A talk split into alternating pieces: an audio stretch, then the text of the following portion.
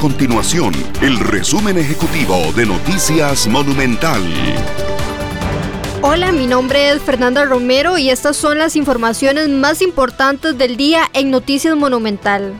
La joven piloto de origen belga, Sarah Rutherford, hizo escala el martes en Costa Rica como parte de su objetivo de darle la vuelta al mundo completamente sola. Rutherford tiene apenas 19 años de edad y actualmente viaja en un avión ultraligero, con el objetivo de establecer un récord al ser la mujer más joven en realizar una aventura de este tipo sin acompañantes.